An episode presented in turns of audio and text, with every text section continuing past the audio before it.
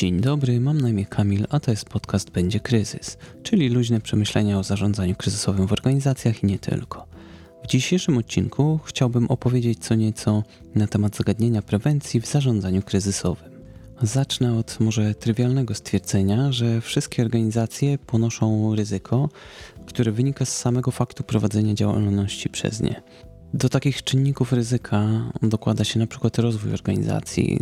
On powoduje pojawianie się kolejnych zagrożeń ze względu na dodatkowe źródła niepewności, takie jak nowi dostawcy, mm, którzy mogą mieć problemy z, na przykład z terminowością czy z jakością dostarczanych e, towarów czy usług, mm, nowi klienci, którzy mogą być na przykład trudni w kooperacji, mogą mieć problemy z płatnościami czy z rzetelnością tych płatności, mm, nowi partnerzy, którzy mogą być e, delikatnie ujmując średnio niezawodni, czy też e, nawet jeżeli organizacja działa sama, to e, pojawiają się nowe strategie, które wprowadzają niepewność ze względu na to, że dana strategia może zadziałać, może nie zadziałać, tak, czyli nie jest to w żaden sposób pewne, czy wprowadzenie danej strategii się uda.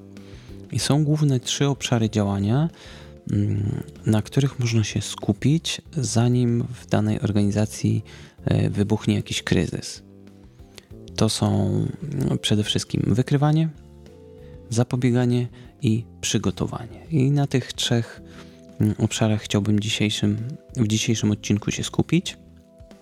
Działania w tych obszarach powodują, że zmniejsza się prawdopodobieństwo wystąpienia kryzysu, a jeżeli kryzys już wystąpi, no to wtedy dzięki odpowiednim działaniom w tych trzech obszarach kryzys może trwać krócej i mieć mniejszy zasięg oraz mniejsze skutki niż mm, gdybyśmy tych działań wcześniej nie podjęli, czyli nie, nie popełnili takiej inwestycji w zarządzanie kryzysowe czy w zapobieganie kryzysom.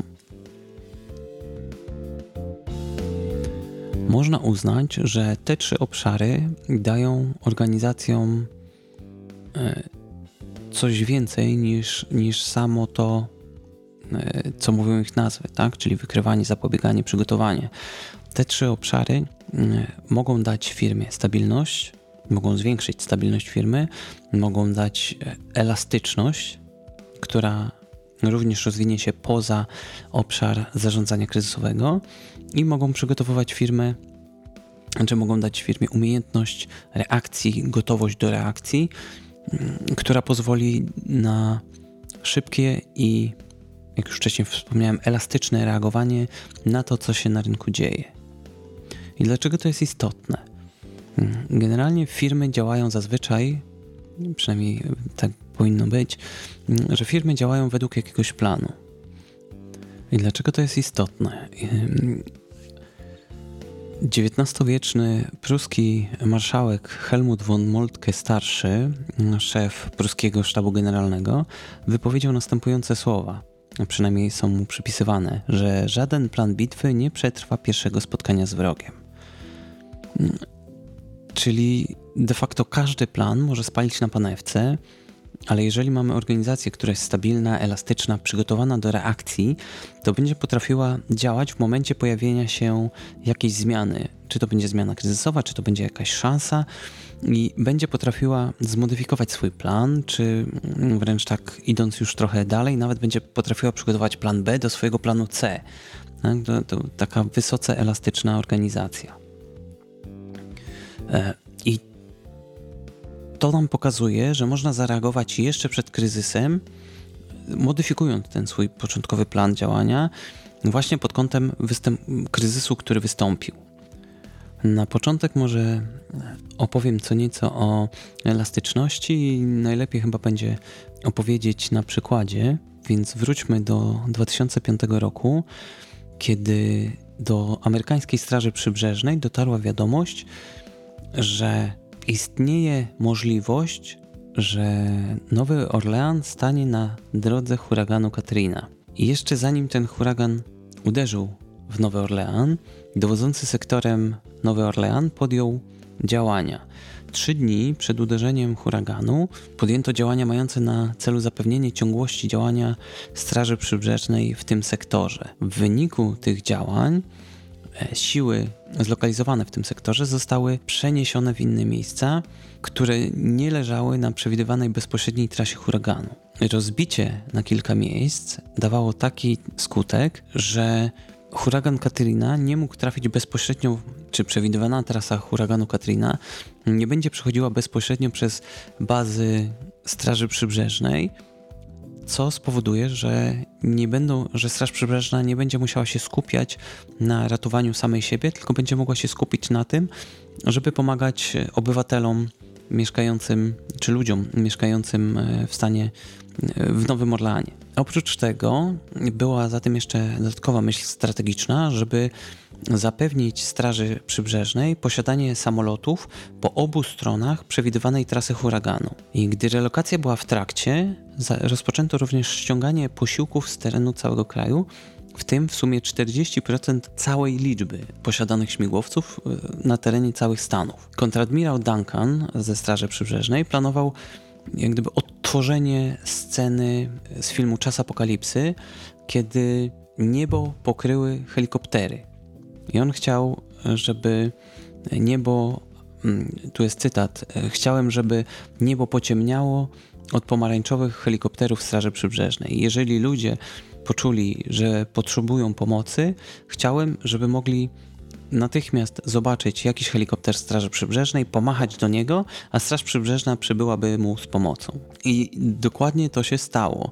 W ciągu czterech dni po przejściu huraganu Katrina amerykańska Straż Przybrzeżna uratowała ponad 33 tysiące ludzi, gdzie średnia roczna uratowanych ludzi to w cudzysłowie tylko 3,5 tysiąca osób na terenie całych Stanów Zjednoczonych, a tu mamy prawie 34 tysiące ludzi tylko w okolicy Nowego Orleanu. Jednocześnie te śmigłowce dzięki temu, że były w takiej ilości, dostarczyły całe mnóstwo zapasów, materiałów do zdewastowanych przez huragan e, miejsc w Stanach Zjednoczonych, znaczy w, w okolicach Nowego Orleanu. I gdy amerykańska Straż Przybrzeżna zareagowała tak szybko, to znaczy działania podjęła już przed uderzeniem huraganu, gdy tylko dowiedziała się, że istnieje możliwość że huragan skręci w stronę Nowego Orleanu, to e, Federalna Agencja Zarządzania Kryzysowego, czyli FEMA, Federal Emergency Management Agency, zadziałała zupełnie inaczej. To mm,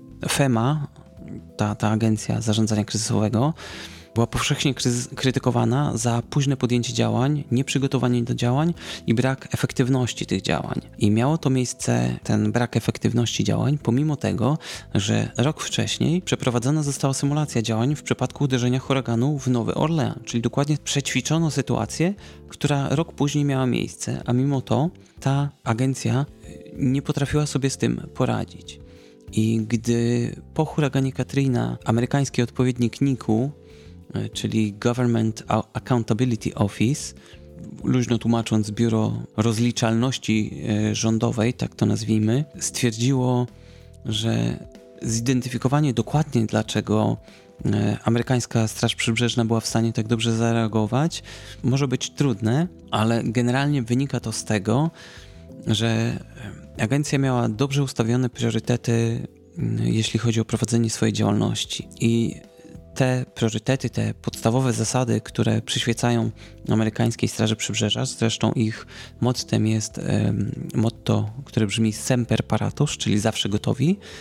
I amerykańska Straż Przybrzeża promuje przywództwo, promuje e, jak gdyby rozliczalność swoich ludzi, to znaczy jest tak, że ludzie na swoim poziomie mogą podejmować decyzje. Nie muszą iść e, w górę hierarchii i potem czekać, aż odpowiedzi spłyną w dół, tylko mogą podjąć decyzje na swoim poziomie i podjąć niezbędne działania, żeby, czyli, czyli są upoważnieni do tego, żeby podjąć działania mające na celu właśnie zapobieżeniu kryzysom, zapobieżeniu czy zminimalizowaniu strat, które spowodować może kryzys taki jak huragan Katrina. Może żeby zobrazować jak to działa, to znaczy, że, że na każdym poziomie w Straży Wybrzeża można podjąć taką decyzję. W trakcie huraganu Katrina pilot lecący Herkulesem C-130, który miał misję gdyby monitorowania huraganu zauważył, że helikoptery ratunkowe miały problem z komunikacją z władzami, które znajdowały się na Ziemi. I korzystając z tego, że na pokładzie był sprzęt, który mógł służyć do ustanowienia takiej komunikacji między śmigłowcami i ludźmi na Ziemi, e, po prostu pilot podjął decyzję o zmianie swojej misji i przygotował taką, taki no, powietrzny, powietrzną platformę komunikacyjną, żeby pomóc skoordynować ruch śmigłowców i pomoc e, niesioną przez te śmigłowce, umożliwić dotarcie ludzi do stref lądowania i transportu ich e, późniejszego do mm, szpitali. Innym przykładem organizacji działającej w tego typu sposób, który właśnie zachęca czy daje upoważnienie swoim ludziom do podejmowania decyzji bez konieczności pójścia w górę hierarchii i czekania na decyzję, jest hiszpańska firma Zara. To jest firma modowa, która e, bardzo szybko potrafi zareagować na zmiany na rynku, na jakiś bodziec, który się na rynku pojawi. I w 2005 roku, kiedy Madonna na rozpoczęciu swojego światowego tournée miała pewną bluzkę założoną, jeden z projektantów zauważył, czy stwierdził właściwie, że klienci Zary bardzo chętnie mogliby tego typu bluzkę kupić. W związku z czym na swoim poziomie zadecydował o tym, że stworzy taką bluzkę i że wprowadza ją natychmiast do sprzedaży. Dzięki czemu, zanim całe tournée Madonny się skończyło, już po kilku tygodniach ta bluzka, bluzka była w sprzedaży. I właśnie w odróżnieniu od innych producentów, gdzie do wypuszczenia tego typu bluzki potrzebne są długie przygotowania, przeprowadzenie analiz rynkowych, i zgoda managementu czy, czy kierownictwa na to, żeby taki produkt wypuścić. W Zarze nie trzeba było tego robić. Projektant miał możliwość zadecydowania właśnie o stworzeniu wzoru, o wykorzystaniu materiałów, o wysłaniu tego wszystkiego do sklepu, co znacząco przyspieszyło wprowadzenie produktu na rynek. No i dzięki temu w ciągu trzech tygodni taka bluzka trafiła mm, do sklepów i Zara mogła uzyskać konkretne korzyści z tego tytułu. To pokazuje, że jeżeli firma nauczy się elastyczności w ramach przygotowania do zarządzania kryzysowego, do reakcji na bodźce negatywne, na zdarzenia negatywne, które się pojawiają, może tą elastyczność wykorzystywać do zauważania i wykorzystywania szans, które pojawiają się właśnie w ramach, w ramach prowadzonej działalności. I teraz drugi punkt, o którym chciałbym opowiedzieć, to jest kwestia standardów i wykorzystania standardów. Generalnie same standardy bardzo często mm, są swego rodzaju paradoksem, ponieważ powszechne postrzeganie standardów, powszechne skojarzenia, jeśli chodzi o standardy, to właśnie jest przede wszystkim brak elastyczności,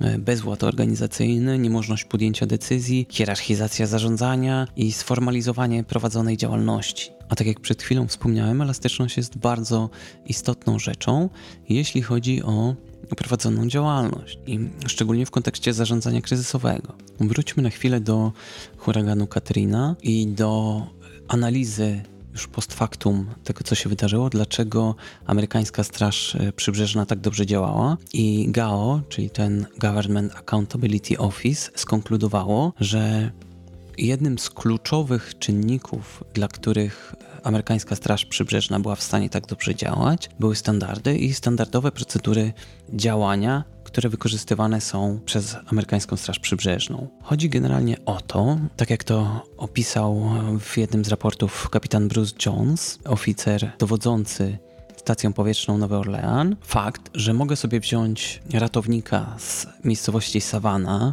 wsadzić go do helikoptera z e, Houston, z pilotem, który jest z Detroit i mechanikiem, który jest z San Francisco. Ci gości nigdy, nigdy wcześniej się nie spotkali, a mogą od razu wsiąść do tego śmigłowca, polecieć na 6-godzinną misję, uratować 80 ludzi i wrócić bez e, zarysowania na helikopterze, bez żadnego uszkodzenia, bez żadnych problemów, świadczy o tym, że standardy działają. Czyli paradoksalnie struktura i standardy, które zostaną ustanowione w odpowiedni sposób, mogą stworzyć elastyczność i jednocześnie swego rodzaju zwinność, która pozwoli na bardzo elastyczne działanie, na szybką adaptację do istniejących warunków. Naturalnie taka elastyczność wymaga wytrenowania i zbudowania pewnej kultury w organizacji. Jeśli chodzi o kulturę, to mam na myśli to, że jeżeli ktoś ma upoważnienie do podjęcia decyzji i podejmie decyzję, która koniec końców okaże się niekorzystna, ale została podjęta w dobrej wierze na podstawie przesłanek, które sugerowały, że ta dana decyzja mogła być dobra, to nie wolno wobec takiej osoby wyciągać negatywnych konsekwencji. Ewentualnie należy zmodyfikować program szkolenia, czy mm, jak gdyby dodatkowo szkolić, aby umożliwić podjęcie lepszych decyzji. Ale chodzi o to, żeby podjęcie decyzji nie było penalizowane. Jeżeli była podjęta decyzja, przesłanki do jej podjęcia były słuszne, to taka decyzja na ten moment musiała być słuszna. I standardy właśnie to dają, że ludzie, którzy nigdy wcześniej się nie spotkali, ale działają według tych samych standardów, według tych samych standardów byli wytrenowani, potrafią działać ze sobą praktycznie bez słowa. Mają wspólny słownik, mają wspólne rozumienie standardów, mają ten sam modus operandi i dzięki temu sprawia to wszystko, znaczy to wszystko sprawia, że organizacja jest elastyczna. Właśnie, że możesz się dostosować, że w razie, jeżeli jeden człowiek wypadnie, na jego miejsce wskakuje inny i on nie musi się uczyć od nowa, co się dzieje, tylko wchodzi i działa. I to na przykład y, bardzo często spotykam na na swoich projektach, gdzie mam do czynienia z różnej maści ekspertami w swoich dziedzinach, w konkretnych produktach. I ci ludzie bardzo często potrafią wejść w projekt, przejrzeć projekt techniczny wykorzystywany w danym projekcie i zaczynają się orientować, jak wygląda środowisko, i korzystając z tego, że mają standardową wiedzę dla danego produktu, opartą o standardowe protokoły, potrafią bardzo szybko się wdrożyć w działanie. Kolejnym przykładem takiego wykorzystania standardów właśnie do zbudowania pewnej elastyczności y, może być przykład y, linii Southwest Airlines, która korzysta tylko z Boeingów 737, co oznacza, że jakikolwiek mechanik może z dowolnego miejsca, z dowolnej bazy Southwest Airlines może serwisować taki samolot. Dowolny pilot może polecieć dowolnym samolotem z floty Southwest Airlines i to pozwala na bardzo szybką reakcję, jeżeli na przykład mm, jeden z pilotów zachoruje, jeżeli e, nie wiem, kilku mechaników zatruje się pokarmowo i, i są niedostępni, to pozwala na sprowadzenie szybkie mechaników i oni od razu wchodzą, wiedzą co mają robić, potrafią działać zgodnie ze standardami e, wytyczonymi w firmie i to daje firmie właśnie elastyczność. Jeszcze jeden przykład UPS Mm, tutaj przykład jest e, taki już konkretny z życia wzięty, to znaczy w 1996 roku w Louisville w Kentucky miała miejsce burza śnieżna, która spowodowała, że pracownicy firmy UPS nie mogli dojechać na lotnisko e, w Louisville, które nazywał się Worldport, czyli główny hub w Stanach Zjednoczonych Mm, firmy UPS. I e, pracownicy nie mogli tam dojechać, w związku z czym, ale lotnisko, bo drogi były zamknięte, ale lotnisko było otwarte, w związku z czym UPS dostarczył pracowników z innych lokalizacji samolotami. Dzięki i dzięki standardowym procedurom e, działania, ci pracownicy e, jak gdyby weszli na miejsce pracowników z Louisville i natychmiast rozpoczęli pracę dzięki czemu firmie UPS udało się uniknąć większego kryzysu związanego właśnie e, z brakiem personelu. Te przykłady pokazują, że standardy oprócz elastyczności potrafią również zapewnić stabilność działania organizacji czy firmy, ponieważ zachowana jest ciągłość działania. No właśnie, skoro jesteśmy przy temacie ciągłości działania, to są na całym świecie regiony, gdzie pewne zagrożenia zdarzają się relatywnie często, typu e, huragany, typu burze śnieżne, powodzie czy inne katastrofy naturalne. I firmy inwestują w centra, nazwijmy to, operacji kryzysowych, centra zarządzania kryzysowego, z angielskiego Emergency Operation Centers, które mają na celu zapewnienie ciągłości dostaw usług czy produktów dla klientów w tychże regionach. I o ile prawdopodobieństwo, że w danym momencie, w danym miejscu wystąpi e, jakiś kryzys jest małe, to ogólnie prawdopodobieństwo, że gdzieś w jakimś regionie takie coś się zdarzy, jest już znaczące. W związku z tym te centra są umiejscowione na tyle blisko tychże wrażliwych lokalizacji, że łatwo jest z nich dostarczyć produkty czy usługi. Z drugiej strony na tyle daleko, żeby nie były w zasięgu tych danych katastrof na naturalnych. I przykładem takich firm jest właśnie na przykład UPS czy Walmart, które takie centra kryzysowe stawiają. Tego typu centra kryzysowe pozwalają firmom dużo szybciej przywrócić dostarczanie usług, dostarczanie produktów na terenach e, dotkniętych właśnie katastrofami naturalnymi, tak jak w przypadku Walmartu i huraganu Katrina było, gdzie tak naprawdę jeszcze zanim huragan uderzył, e, w Walmartie rozpoczęte zostały przygotowania do ponownego otwarcia sklepów Walmart na terenach dotkniętych e, przez huragan Katrina. To wszystko pokazuje, że właśnie działania, które możemy wykonać jeszcze przed wystąpieniem kryzysu, czyli opracowanie odpowiednich procedur, które dadzą elastyczność, przygotowanie centrów kryzysowych, wyszkolenie personelu, przygotowanie personelu, upoważnienie personelu do podejmowania decyzji na swoim poziomie i do jak gdyby skrócenia ścieżki decyzyjnej, dają to, że firmy są gotowe do tego kryzysu, przechodzą go dużo łatwiej i nawet jeżeli kryzys się przydarzy, to odtworzenie działań, odtworzenie e, biznesu firmy jest dużo szybsze niż w przypadku, gdyby takie działania organizować dopiero w momencie, jak kryzys wystąpi. Mam nadzieję, że dzisiejszy odcinek pozwoli uświadomić sobie, dlaczego prewencja jest bardzo istotna w zarządzaniu kryzysowym i ogólnie mm, w unikaniu problemów. Tymczasem dziękuję za wysłuchanie tego odcinka i zapraszam na kolejny już wkrótce. Do usłyszenia.